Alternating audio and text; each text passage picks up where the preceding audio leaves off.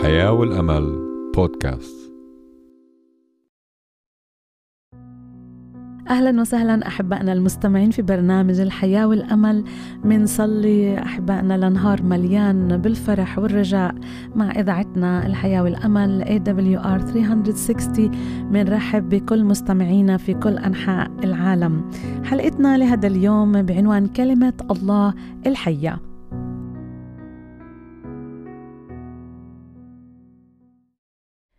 الرب يسوع المسيح تكلم وقال في إنجيل متى الإصحاح 4 والآية 4: ليس بالخبز وحده يحيا الإنسان بل بكل كلمة تخرج من فم الله.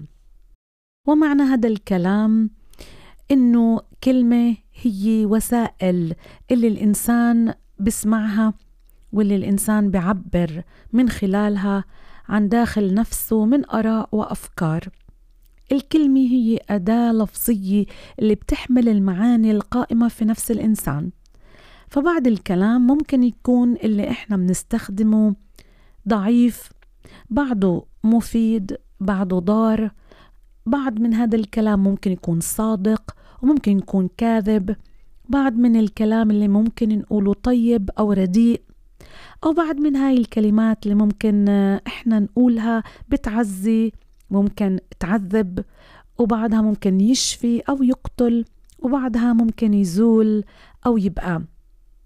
ولكن قيمة الكلام هي في اللي بيتحدث واللي بيقول والشخص اللي هو بينطق في الكلام. فما يقول الأمير غير ما يقول إنسان عادي، مثل عامل النظافة أو يمكن حارس الحراسة. وما ينطق به الحكماء ينير البصائر، وما ينطق به الجهلاء يضلل العقول. ولا يقاس الكلام بطوله وكثرته، ولكن يقاس بصدقه وعمقه وثباته. والله أيضا يتكلم، وهو تكلم منذ البدء، وبكلامه أعلن مشيئته الصالحة، وبين محبته وحنانه وغفرانه وطيبة قلبه. كلام الله أجا لإلنا من خلال أعماله في الخليقة، وإذا منتطلع على الخليقة منشوف كلياتها بتتحدث بمجده، بتتحدث بقديش هو عظيم في خلقه. كلام الله في إبداعاته في الطبيعة، كلام الله منشوفه في فم أنبيائه ورسله وقديسيه، وغير أنه كلام الله المباشر والصريح أجانا من خلال تجسده في المسيح اللي هو كلمة الله. بقول كاتب العبرانيين في الرسالة إلى العبرانيين في الإصحاح 1 والآية 1 و2، بقول: الله بعدما كلم الآباء بالأنبياء قديما بأنواع وطرق كثيرة، كلمنا في هذه الأيام الأخيرة في ابنه. ما زال الله يتحدث إلنا من خلال الروح القدس الساكن فينا. كل إنسان مؤمن آمن في المسيح روح الله سكن فيه، الله يتكلم في داخله، وبتكلم من خلال ما أوحى به الروح القدس لقديسيه في مختلف العصور. فسجلوا لنا في الأسفار المقدسة الكتاب المقدس سراج حتى يكون لأرجلنا ونور لسبيلنا، زي ما بقول مزمور 119 وآية 105. فالكتاب المقدس هو سجل لكلام الله.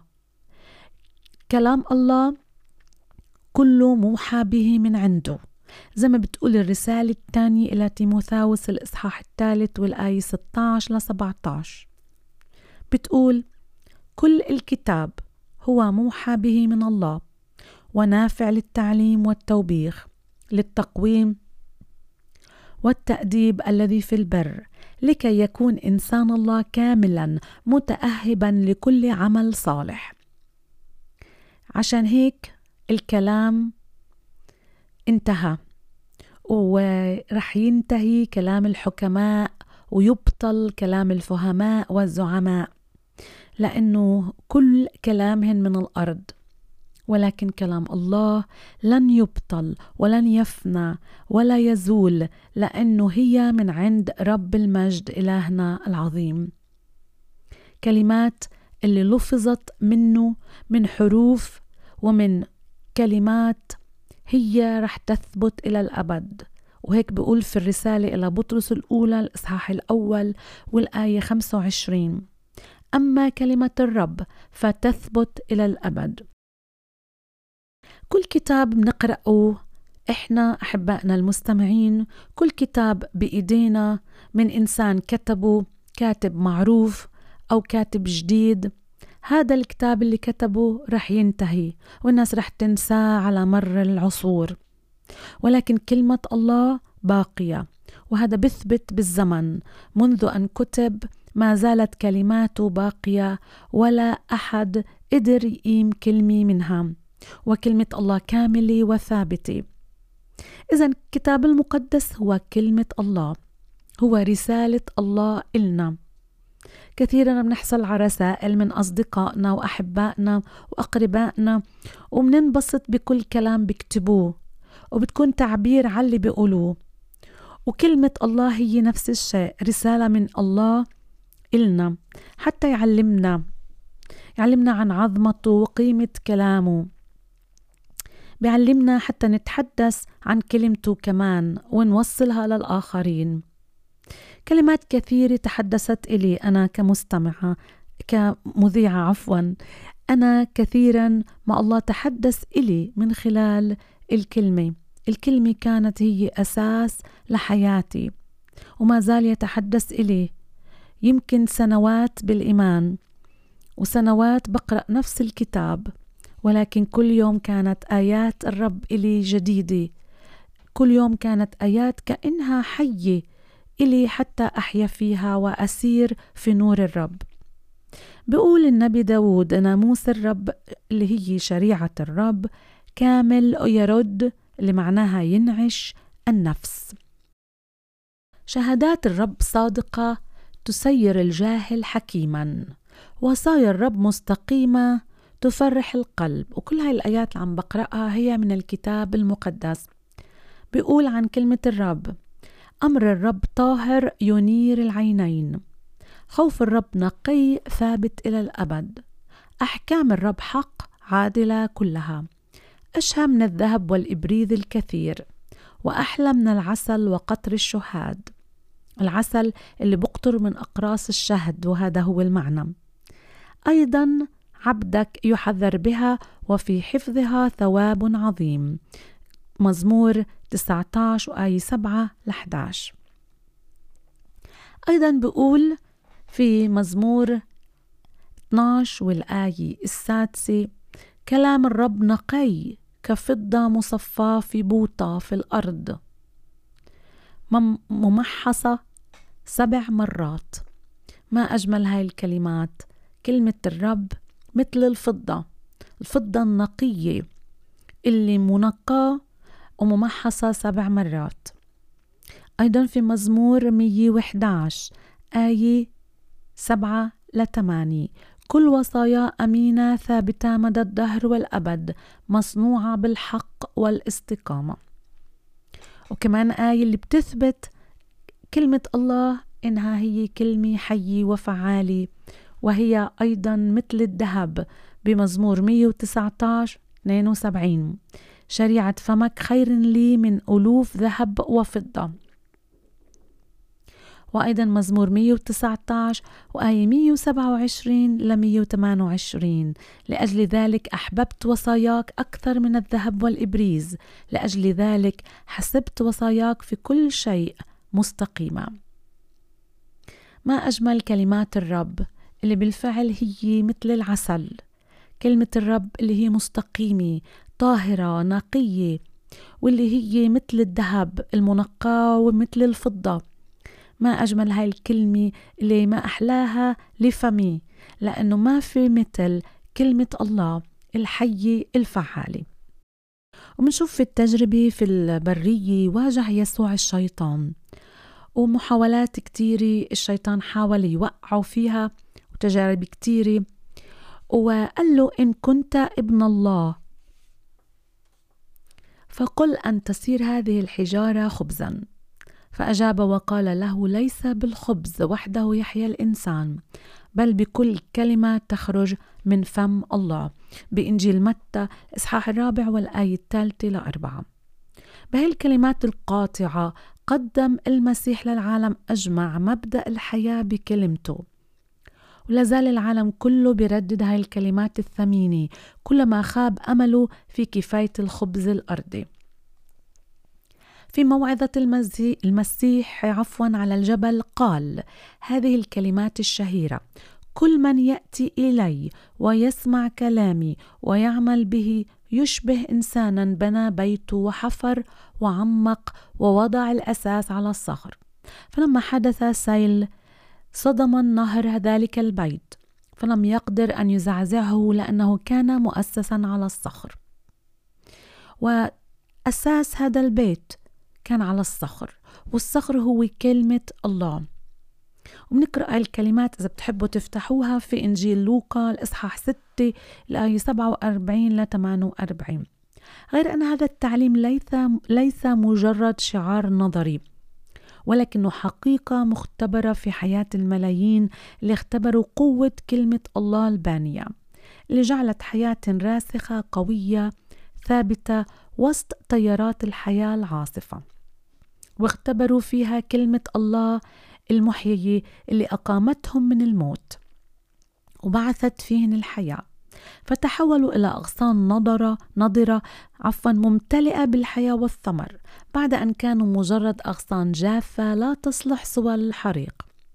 في تعليم المسيح عن الحياة بالكلمة، شبه المسيح كلمة الله بالبذرة اللي بتدخل القلب، بتحييه وبتنمو وبتكبر، ودعا الناس لفتح قلوبهم لتسكن فيهن كلمة الله. هناك عاد الرسول بولس يرفع هاي الصلاة من أجل مؤمني كنيسة كولوسي فقال: لتسكن فيكم كلمة المسيح بغنى. كولوسي 3:16. تعالوا نقرأ تعليم المسيح حول الحياة بكلمة الله في المثل المعروف اللي هو مثل الزارع. جاء هذا المثل في الأناجيل الثلاثة، منلاقيها في إنجيل متى وأيضا مرقص ولوقا، ولكن رح نقرأ من إنجيل لوقا الإصحاح 8 والآية 4 ل 18.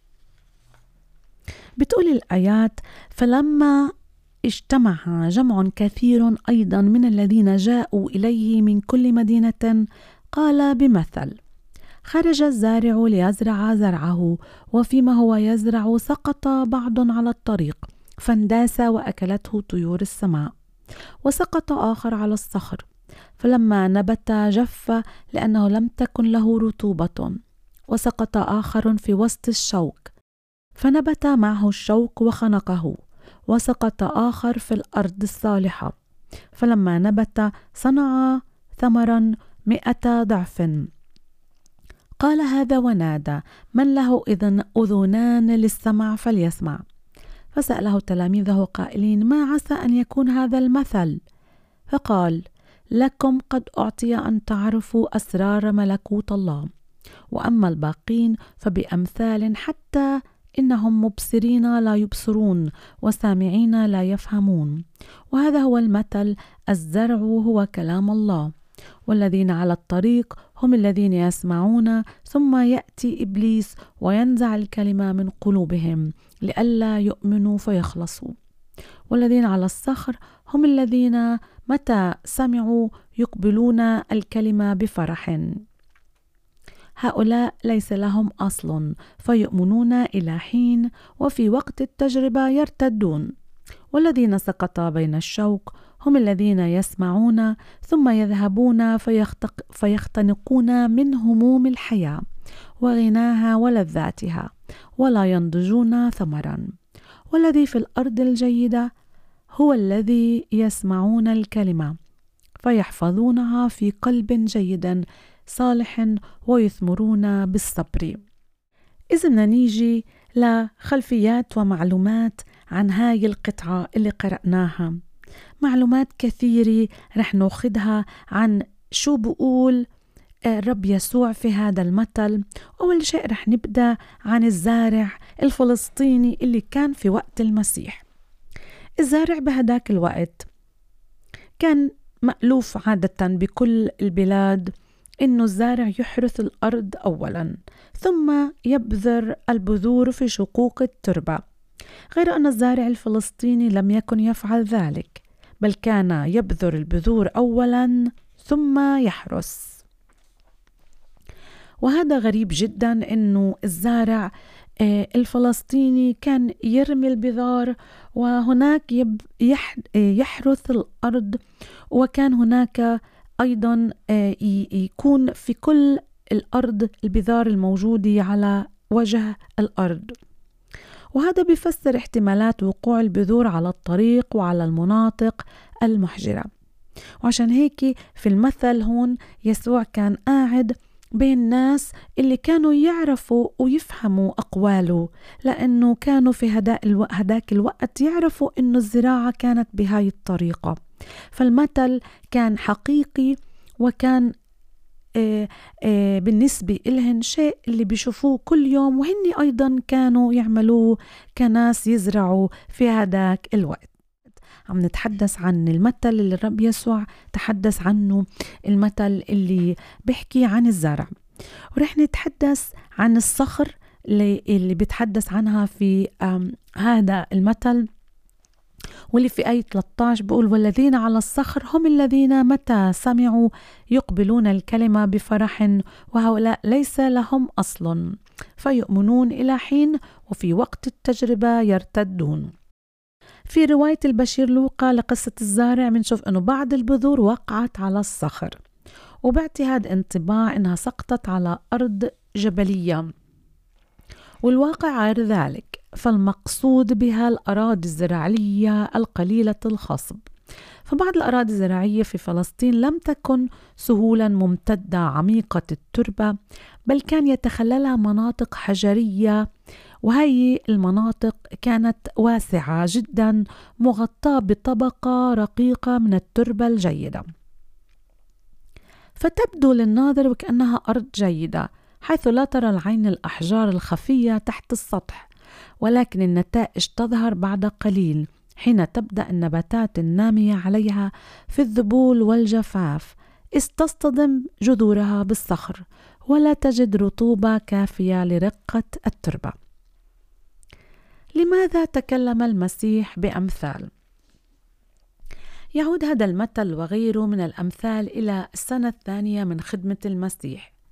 ففي هذاك الوقت المسيح صار معلم شعبي مشهور بتحيط فيه الجماهير وبتتبعه وين ما بروح. وبتضح هذا من القول: اجتمع جمع كثير أيضا من الذين جاءوا إليه من كل مدينة، وكان من السامعين تلاميذ مخلصون يسمعون الكلام بتدقيق وإمعان وتركيز شديد ورغبة صادقة في المعرفة، على حين كان في مجموعة أخرى موجودة هناك اللي بتسمع دون اهتمام ودون تأمل بلا رغبة صادقة في المعرفة. وكان يسوع يريد سامعين حقيقيين وليس سامعين للتسلية. لذلك تحدث هو بأمثال، فالمثل وسيلة إيضاح جيدة لمن يتأمل في مغزاه، فيستخرج ما به من دلالات ومعان ومعارف وإعلانات. لكن المثل في ذات الوقت قد يخفي على السامع المنصرف الذهن الذي ليس لديه الرغبة في التعلم، وذلك لأن المثل يقدم الحقيقة مغلقة في إطار معنوي وليس كلاما مباشر. تحدث المسيح بأمثال لأن المثل فيه معرفي وفائدي للمخلصين الجاديين، كما أنه فيه إدانة للمهملين السطحيين. فالأمثال بتكشف الحق لمن يريد معرفة الحق، وتخفي الحق عمن لا يستحق معرفته. الأمثال نور لمن يحب النور، وعتامته لمن يحب الظلام. في تشابه بين الفكرة إعلان الحق بالأمثال وبين إعلان الله في المسيح، فأجى الله في صورة إنسان ليكشف لنا أسرار الله.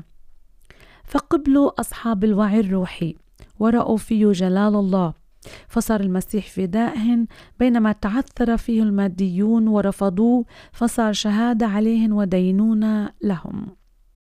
دروس روحية منتعلمها من مثل الزارع. عرفنا الأرض كيف كانت تحرث بهداك الوقت. عرفنا عن الصخر، وعرفنا أيضاً ليش الرب يسوع تكلم بأمثال. والآن رح ناخد دروس اللي فيها رح نتعلم عن الرب يسوع المسيح اللي فيه من خلال كلامه والمثل اللي أعطاه اللي فيه بده يانا نتعلم شيء لحياتنا. أول درس نقدر ناخده إنه كلمة الله حي وفعالي. كلمة الله حي وفعالي وفيها قوة أمضى من كل سيف ذي حدين وخارقة إلى مفرق النفس والروح والمفاصل والمخاخ ومميزة أفكار القلب ونياته. في الرسالة إلى العبرانيين الآية 4 والإصحاح 4 والآية 12 بحدثنا المسيح عن كلمة الله باعتبارها بذرة حية قادرة على النمو والإثمار، فهي بتحول وجه الأرض السوداء إلى حقول خضراء مليانة بالحياة والثمر. فكلمة الله ليست نصوصا جامدة وحروفا صامتة، بل هي كيان حي وفعال وهي باعثة للحياة أينما ألقيت. ففي كل يوم تقرأ كلمة الله وبستمع إلها الملايين من الناس في البيوت والكنائس والإذاعات زي إذاعتنا. بتنتشر كلمة الله عبر وسائل التواصل الاجتماعي وبتنتشر الحياة على سطح الكون وبتحيي القلوب الميتة وبتملأ حياة المؤمنين بالربيع والثمر. وبقول الرب على فم إشعياء النبي: لأنه كما ينزل المطر والثلج من السماء ولا يرجعان إلى هناك، بل يرويان الأرض ويجعلانها تلد وتنبت وتعطي زرعا للزارع وخبزا للآكل. هكذا تكون كلمتي التي تخرج من فمي، لا ترجع إلي فارغة، بل تعمل ما سررت به وتنجح فيما أرسلتها له. إشعياء 55 والآية 10-11. ويحكى قصة، بالفعل استمعت إلها قصة رائعة عن امرأة أرادت الانتحار، وهي الامرأة جلست في الوقت والدقائق الأخيرة على الكرسي حتى تشرب الشاي، وهناك تتمتع في رؤية فيلم قبل ما تحصل على الدواء وتنتحر في هاي الدقيقة. وهناك وهي تقلب في المحطات في التلفاز وصلت إلى محطة اللي كان فيها شخص عم بيقول كلمات الكتاب المقدس اللي بيقول: تعالوا أيها الجميع المتعبين والثقيلي الأحمال وأنا أريحكم. وهذه كلمة من كلمات الرب يسوع اللي قالها في حياته على الأرض، وهي نظرت وقالت: هذا الشخص بقوله تعال إلي أيها المتعب وأنا متعبة، وقال إنه بده يقيم أحمالي، وهذا الشخص قال إذا أنت تعبان هو قادر يأخذ أحمالك، قادر إنه اليوم يعطيك راحة. آمن فيه، هو المخلص يسوع المسيح اللي مات لأجلك وقام، وإذا أنت بتآمن فيه رح يريحك من كل حمل ورح يعطيك حياة جديدة. في هاي الأثناء هاي الامرأة اللي كانت تحاول الانتحار كل حياتها انقلبت رأسا على عقب، فلما سمعت كلمة الله الحية بآية واحدة تركت كل شيء وراحت تبحث عن الكتاب المقدس وابتدأت تقرأ في كلمة الله، وهناك حصلت على حياة جديدة وحصلت على بالفعل حرية بعد ما كانت مقيدة. حصلت على شيء اللي هو اسمه إني أحيا مع الرب يسوع المسيح. بعد ما حياتها كانت بلا رجاء صارت حياتها مع رجاء، بعد ما حياتها كانت بدها تنهيها لأنها كلها اكتئاب صارت حياتها كلها فرح في المسيح وسلام. ما أجمل كلمة الله اللي لما بتيجي على تربة مثل هاي الامرأة، تربية صالحة، وهناك بتثمر وبتنمو في هذا القلب وبنقلب هذا القلب وبصير قلب بصنع ثمر بعد ما كانت بالفعل شجرة ميتة ما إلها أي خير. بقول الرسول بولس عن الحياة بالكلمة، بقول مولودين ثانية لا من زرع يفنى بل مما لا يفنى بكلمة الله الحية الباقية إلى الأبد. لأن كل جسد كعشب وكل مجد إنسان كزهر عشب، العشب يبس وزهره سقط، وأما كلمة الرب فتثبت إلى الأبد. الرسالة إلى بطرس الأولى الإصحاح الأول والآية 23-25. إذن إذا كنا لنرى ثمار الكلمة في حياة بعض الناس فليس ذلك لأن كلمة الله عقيمة، بل أن قلوب البعض ليست صالحة. فحين يسمع البعض كلمة الرب برفضوها وما بتحقق غرضها في الشهادة. وكتير مرات منشوف ناس كثيرين اللي بالفعل يمكن بيقبلوا بيآمنوا في المسيح، ولكن ما بأخذوا كلمة الرب حتى تنبت في حياتهن وتكون بذري في هالأرض لتنبت وحتى تغير حياتهن. وزي ما قلنا هذا مش الخطأ في الكلمة، ولكن الخطأ في الشخص نفسه اللي هو ما بده أو برفض كلمة الله. كلمة الله مثل بذرة صغيرة، وشبهها المسيح في البذرة الصغيرة اللي بتنغرس بالقلوب الناس بالإيمان، مثل ما الزارع بغرس البذرة. وهيك ببساطة المسيح بوجهنا بتعاليمه وبيساعدنا إنه إحنا نمشي بحسب كلمته. رجال الدين من القيادات اليهودية المتعالية بكبرياء العلم والمعرفة صاغوا الدين في شكل نصوص صعبة، ووضعوا الدين صياغات جامدة من النواميس، فرائض، مراسيم، صارت صعبة على الناس فزادت عليهم، وغير تقاليد الآباء اللي أيضا كمان زادت عليهم، فضيقوا على كل البشر بطريقة فهمهم. والمسيح قال عنهن: يحزمون أحمالا ثقيلة عسرة الحمل ويضعونها على أكتاف الناس ولا يريدون أن يحركوها بإصبعهم. إنجيل متى إصحاح 23 والآية 4. إذن معرفة الله في تعليم المسيح بتبدأ ببذرة الكلمة المقدسة اللي بغرسها الله في القلب وبنميها الروح القدس، فبتصير شجرة قوية ثابتة مثمرة. الدرس الثالث، الله بقدم إلنا كلمته ببساطة. استخدم المسيح تشبيهات من البيئة وتحدث عن أشياء بتداولها الجميع وبفهمها العامة والبسطاء، وهذا بيعني إنه الله بده إيانا نفهم بالرغم من الفارق العظيم بين علم الله الواسع وعلم البشر المحدود. فبقدم إلنا كلام سهل بحدثنا بلغة منقدر نفهمها، وإن أردنا إنه نعرف هذا الإشي فمنشوف كلمته ببساطتها حتى تدخل كل قلب. هذا درس لكل واحد بعلم كلمة الله، إن كان للكبار أو للصغار. بعلمنا نكلمهن بكلام بسيط، بكلام كله أساليب سهلة حتى يفهموها. فمنلاحظ أمثال المسيح ما كانت فلسفية غامضة ولا كانت من الخيال العلمي، بس كلماته كانت بسيطة جدا وخالية من كل سخرية وهزل، بل كانت كلمات حقيقية كاملة وفعالة، وكلها بالفعل بتعمل في قلوب الناس. بدرسنا الرابع اللي رح نتعلم اليوم من مثل الزارع، كلمة الله لازم نسمعها بانتباه. المسيح بلش المثل وقال في هذا الإنجيل، قال: اسمعوا، وأنهى المثل بالقول: من له أذنان للسمع فليسمع، أو فانظروا كيف تسمعون. والمقصود بالاستماع هو الانتباه الواعي والتركيز كما يليق بكلمة الله.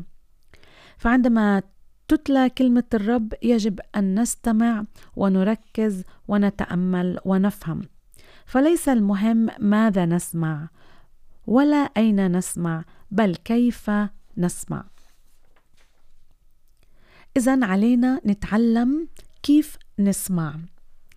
والله بده ايانا في الدرس الخامس انه نتعلم انه هو اللي بزرع الكلمة.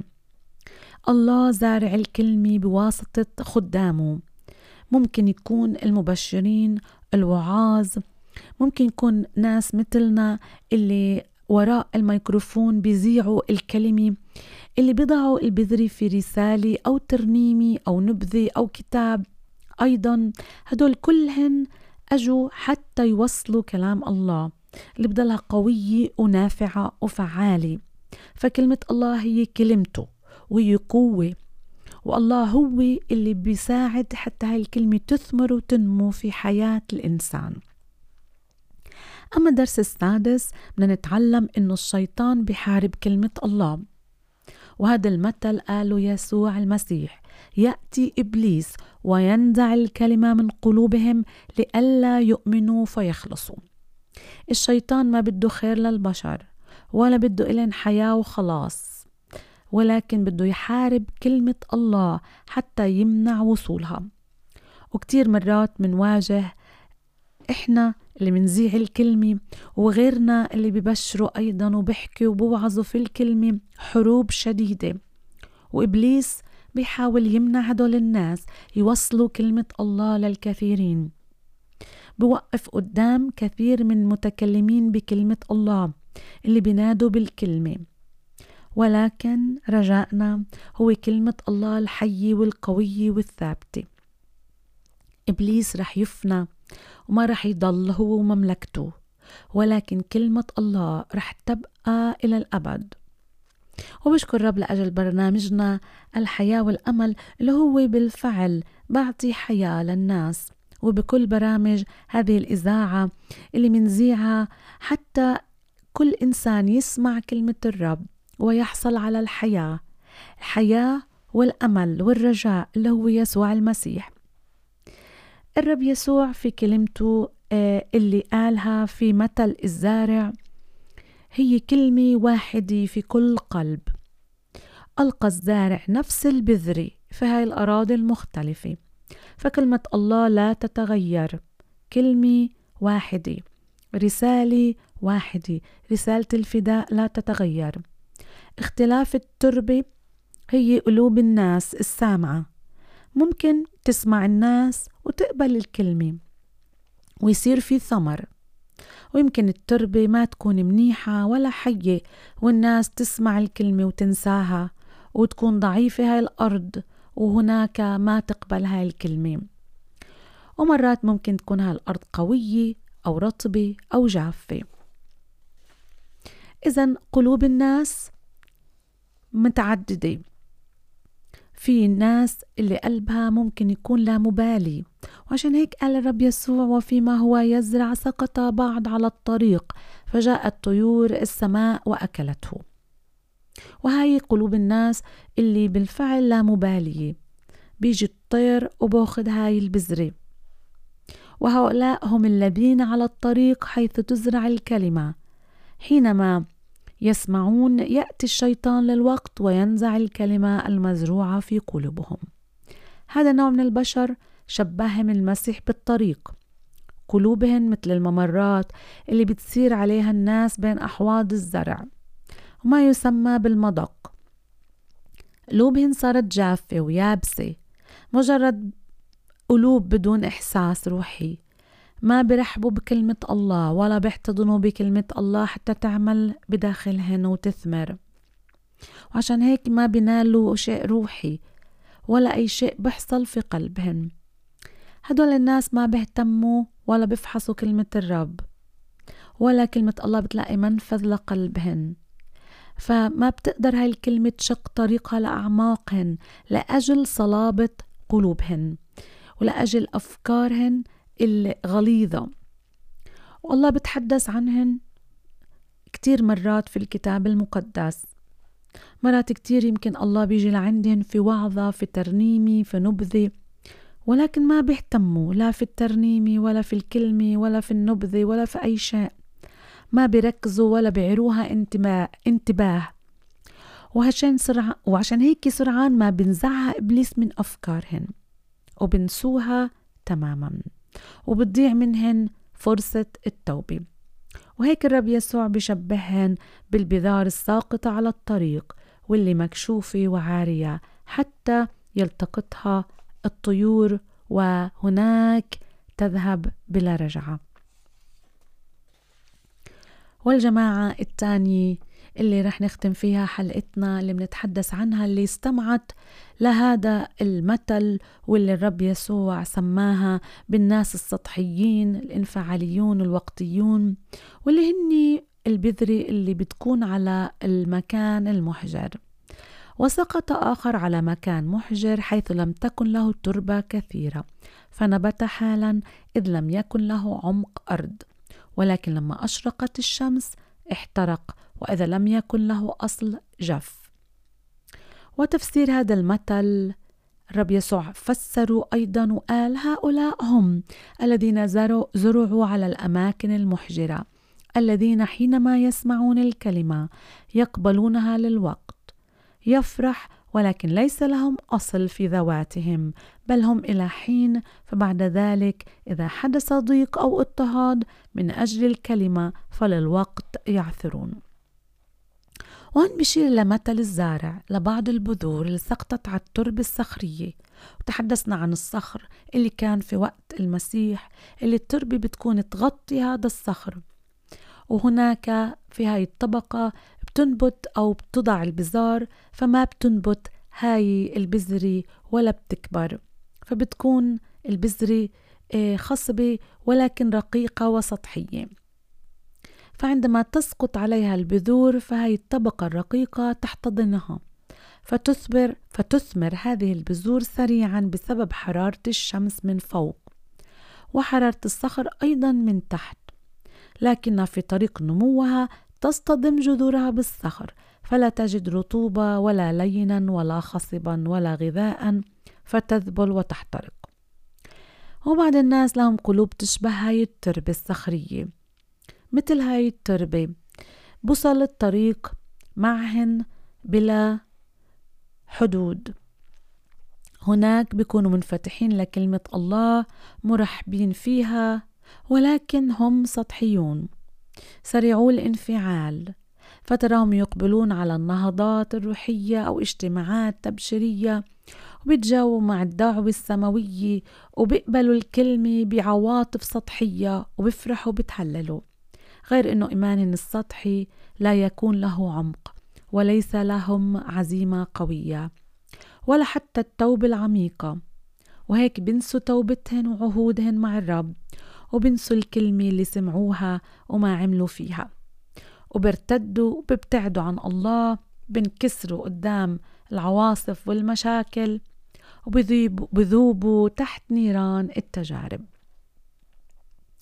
واليوم أحبائنا المستمعين والمستمعات منصلي للرب حتى كلمته اللي تذاع في هذه الإذاعة تكون بذرة في أرض جيدة، منصلي أنها تكون في قلبك وقلبك تكون بالفعل أرض جيدة اللي تيجي هاي البذرة وتنزرع هناك، وبهاي الأرض الجيدة رح تنبت وتعمل وتكبر. منصلي أنه أنت لما بتسمع أنه كلمة الله حي وفعالي وإنه هو يسوع المسيح اللي مات لأجلك وقام في اليوم الثالث وتآمن فيه لأنه هو وحده اللي بقدر يوخد خطاياك، انت زي الأرض الجيدة اللي بتآمن في هذا الخلاص بهالكلمة اللي بتحكي عن الخلاص واللي فيها انت بتقدر تحصل على الحياة الجديدة، وبإيمانك روح الله رح يسكن فيك ورح يكون عندك حياة جديدة وأمل جديد، ورح أنت تتبع المسيح وكلمته الحية رح تكون هي سراج ونور لإلك. ما أجمل هاي الكلمات، ما أحلى إنه نتأكد إنه كلمة الله حية وفعالة، كلمة الله مثل العسل وكلمة الله باقية إلى الأبد. خلينا أحبائنا نتمسك في هاي الكلمات ونتذكر إنه كلمة الله حية وفعالة. وصلنا أعزائنا المستمعين لنهاية حلقتنا لبرنامج الحياة والأمل. نصلي دايما إنه تكون برامجنا هي الحياة والأمل لإلكم. كانت معكم إيمان وراء الميكروفون. بشكر استماعكم ومتابعتكم معنا، ومنذكركم إنه تكونوا معنا دائما في تواصل، وبتقدروا تستفسروا على كل أمر. إذا كنتوا بحاجة للصلاة أيضاً ننتظر طلباتكم للصلاة، وإذا بتحتاجوا الكتاب المقدس فبتقدروا تراسلونا عبر البريد الإلكتروني hope@awr.org، وكمان عبر وسائل الواتساب على رقم +1 2 4 0 9 0 0 9 9 3 9.